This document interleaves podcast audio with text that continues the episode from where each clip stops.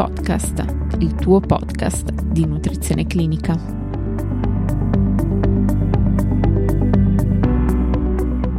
Benvenuti a tutti. La puntata odierna non sarà introdotta dalla dottoressa Lazzari Silvia poiché è indisposta. Oggi, grazie al contributo del dottor Laudani Luca, dietista libero professionista che opera nella provincia di Milano e che ha conseguito nel 2021 la laurea magistrale in Scienze delle professioni sanitarie e tecniche assistenziali, parleremo della misurazione della composizione corporea. Lascio quindi la parola al dottore.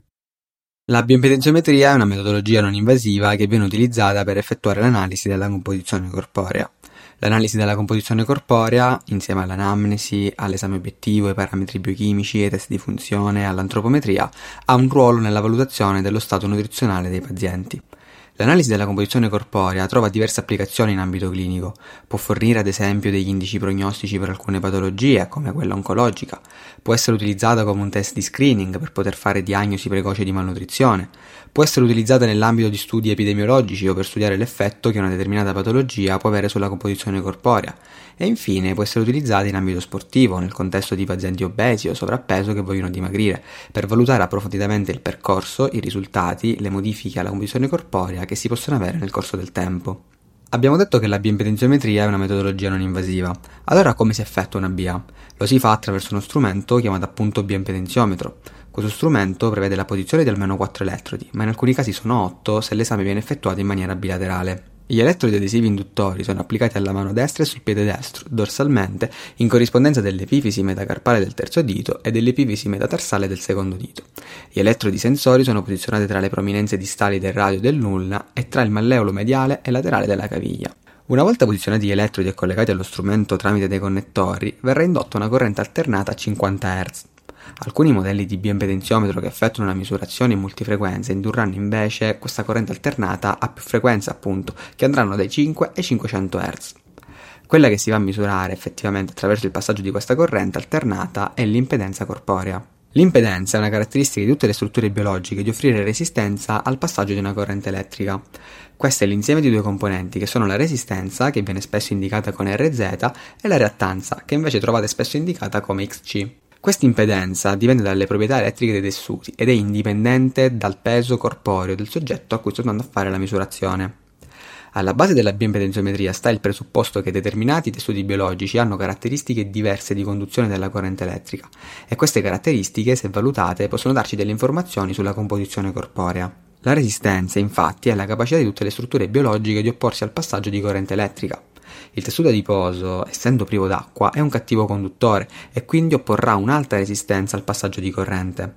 La reattanza invece è la forza che si oppone al passaggio di corrente elettrica a causa di una capacità o condensatore. Un condensatore è costituito da due piastre conduttive separate tra loro da uno strato non conduttivo o isolante e serve per immagazzinare le cariche elettriche. Le cellule non adipose, avendo una membrana cellulare costituita da uno strato lipidico non conduttivo, si comportano da condensatori e quando sono attraversate da una corrente elettrica oppongono una resistenza e una reattanza. Le cellule adipose, invece, essendo delle sfere di trigliceridi, non si comporteranno da condensatori, cioè hanno una resistenza ma non hanno una reattanza. La reattanza quindi ci permette di misurare indirettamente le membrane cellulari integre. Il rapporto tra resistenza e reattanza può essere inoltre espresso anche attraverso la misura dell'angolo di fase. L'angolo di fase in un soggetto può variare dai 4 ai 10 gradi.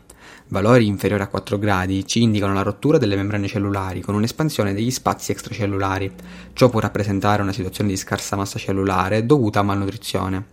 Valori normali dell'angolo di fase invece stanno tra i 5,5 e i 6,5 gradi, mentre valori più alti possono indicare stati di disidratazione intensa o quantità di massa cellulare superiore alla normalità, come ad esempio nel caso degli sportivi.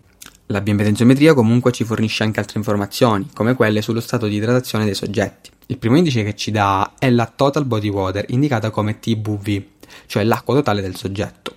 Nella bioimpedenziometria in multifrequenza si riesce anche a fare un discernimento tra l'acqua intra ed extracellulare, indicate come ICV ed ECV rispettivamente.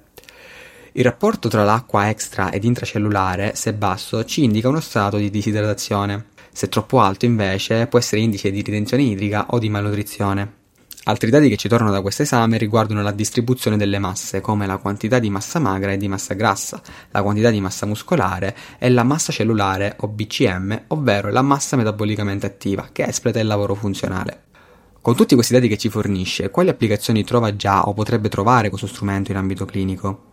Si tratta di un esame che potrebbe essere utile in diverse unità operative per interpretare le variazioni di peso a breve e lungo termine, sia legate alle variazioni dell'idratazione, sia legate alle variazioni della composizione corporea.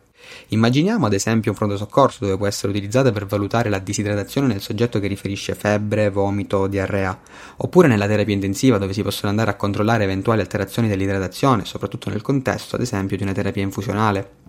In cardiologia per la gestione dello scompenso cardiaco, per valutare la disidratazione da diuretici, in gastroenterologia nei casi di cirrosi, malnutrizione o caghessia, ancora ad esempio in nefrologia, nell'ambito dell'insufficienza renale cronica, per valutare ad esempio la disidratazione o l'iperidratazione, oppure in oncologia per valutare l'idratazione durante la chemioterapia o per identificare in maniera precoce la malnutrizione. Ad oggi l'ambito in cui la bioimpedenziometria viene più utilizzata è ancora quello nutrizionale, ad esempio nel follow-up di una nutrizione parenterale o enterale, nel follow-up del paziente sottoposto a chirurgia bariatrica o, come anticipato in precedenza, nella nutrizione sportiva.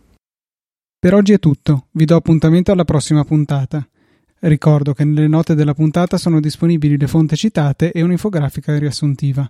Per ulteriori approfondimenti vi invito a seguirci sulla pagina Instagram e sul canale YouTube di NC Podcast e per qualsiasi informazione potete contattarci all'indirizzo email info-ncpodcast.net. Ringrazio il dottore per il suo contributo e vi invito inoltre a cercare il suo canale YouTube digitando sulla barra di ricerca Laudani Luca.